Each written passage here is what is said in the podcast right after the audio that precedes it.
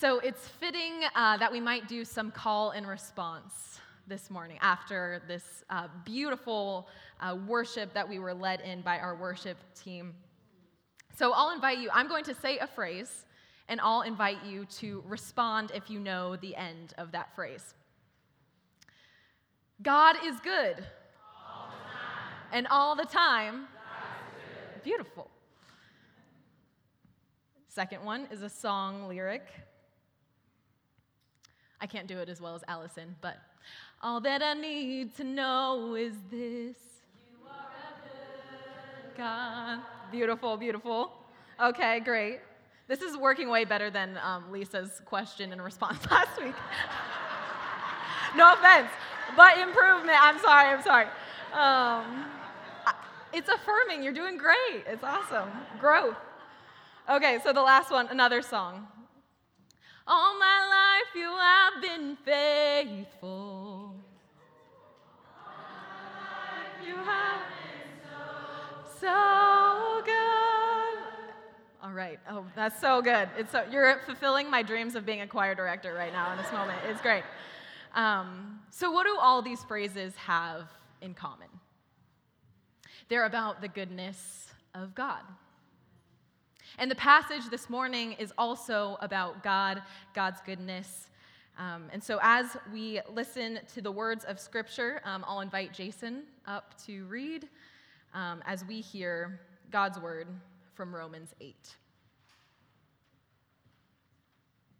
Good morning. Good morning. Romans 8, verses 28 through 39. We know that all things work together for good for those who love God, who are called according to his purpose. For those whom he foreknew, he also predestined to be conformed to the image of his Son, so that he might be the firstborn within the large family. And those whom he predestined, he also called, and those whom he called, he also justified. And those whom he justified, he also glorified. What then are we to say about these things? If God is for us, who is against us? He who did not withhold his own Son, but gave him up for all of us, how will he not with him also give us everything else? Who will bring any charge against God's elect? It is God who justifies. Who is to condemn? It is Christ who died, or rather who was raised, who is also at the right hand of God, who also intercedes for us. Who will separate us from the love of Christ? Will affliction or distress or persecution or famine or nakedness or peril or sword? As it is written, for your sake we are killed all day long. We are counted as sheep to be slaughtered. No, in all these things we are more than victorious through him who loved us.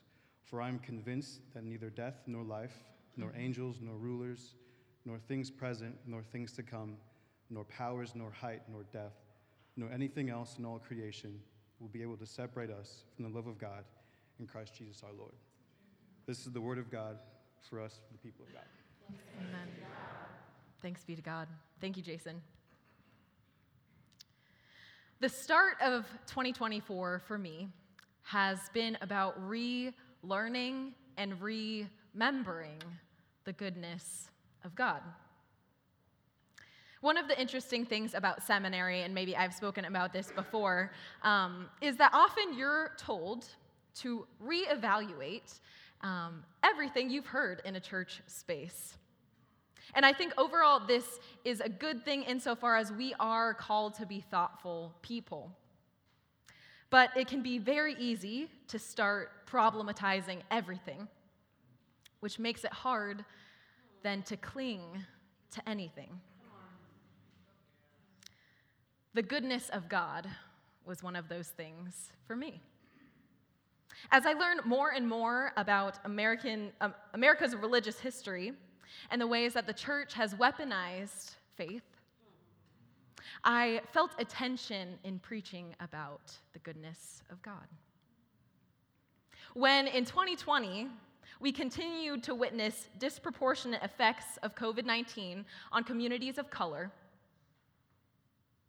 I held in tension the goodness of God.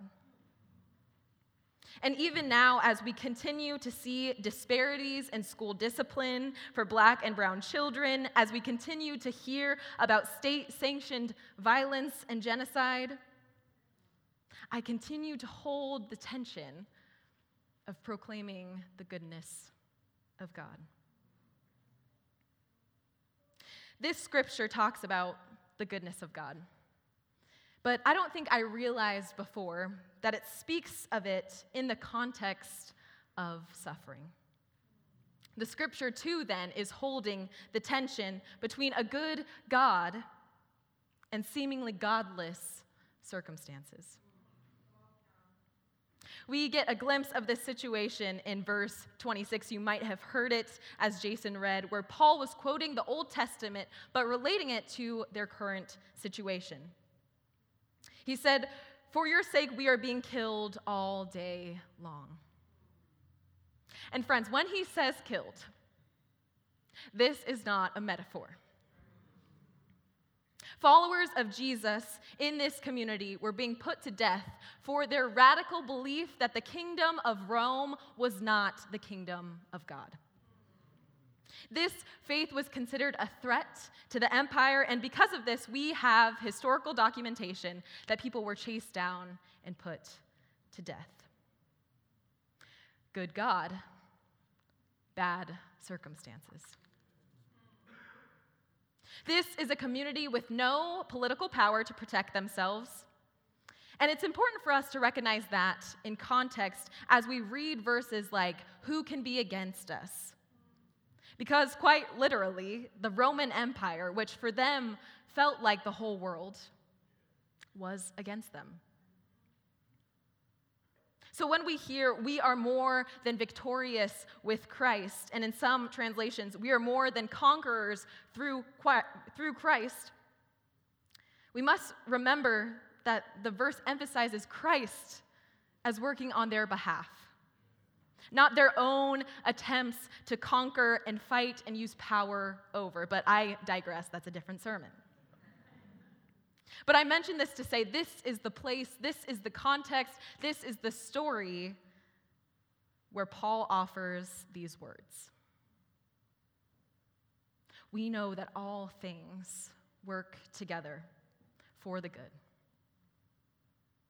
Not just some things, not just random things, not just sacred things, even ordinary things, all things work together for good.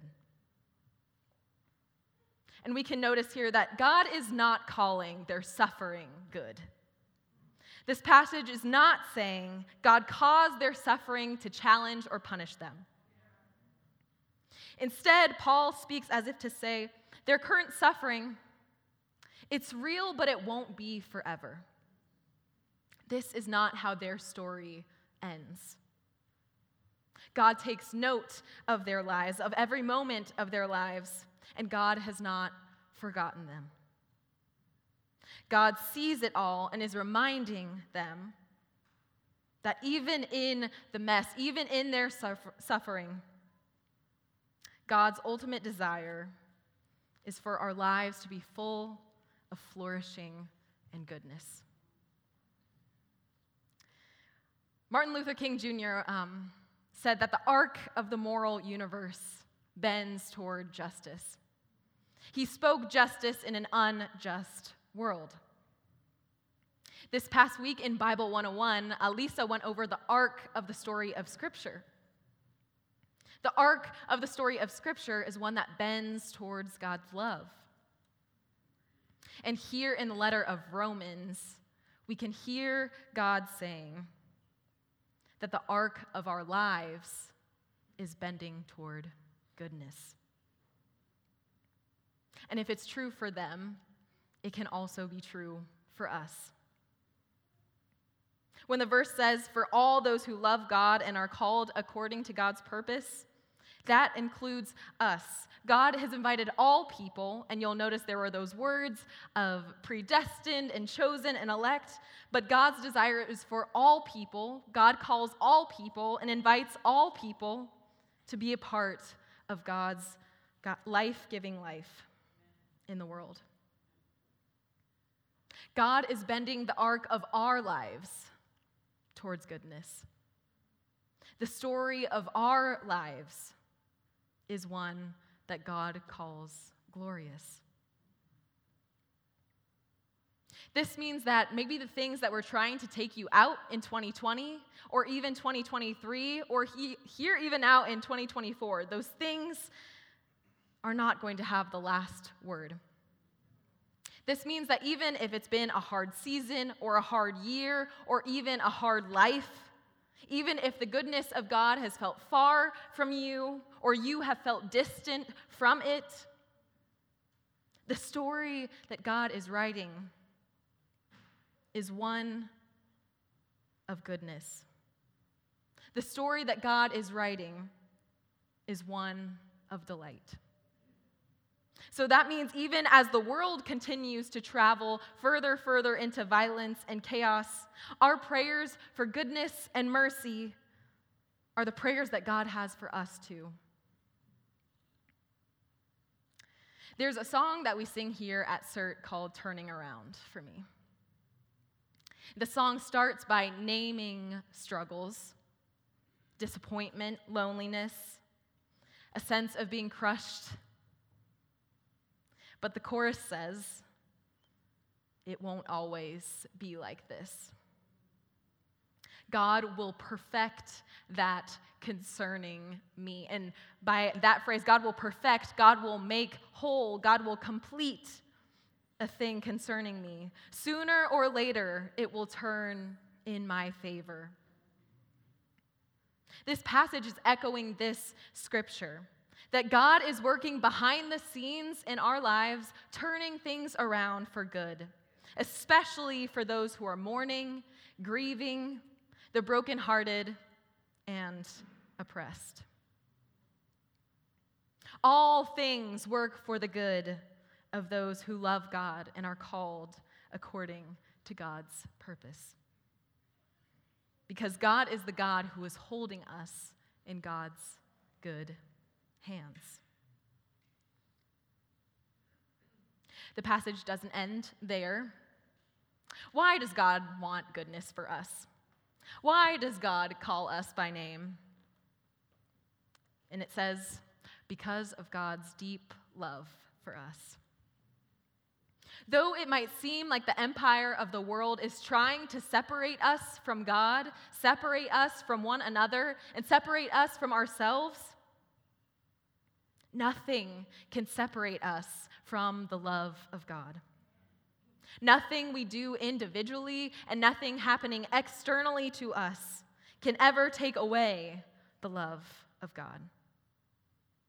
That means neither death nor life, neither depression nor happiness, not our allies or our enemies, not our fears for today or our worries about tomorrow, not colonialism or imposter syndrome, not questions or anger or doubt or cynicism, not our lack of sleep or the days when it feels like everything is going wrong. Nothing in all creation will be able to separate us from the love of God revealed in Christ Jesus our Lord. As I read these words, I thought, really, they just preach on their own. Nothing can separate us from the love of God, aka the love of God is near to us in this room. The love of God is near to you. The love of God is with you.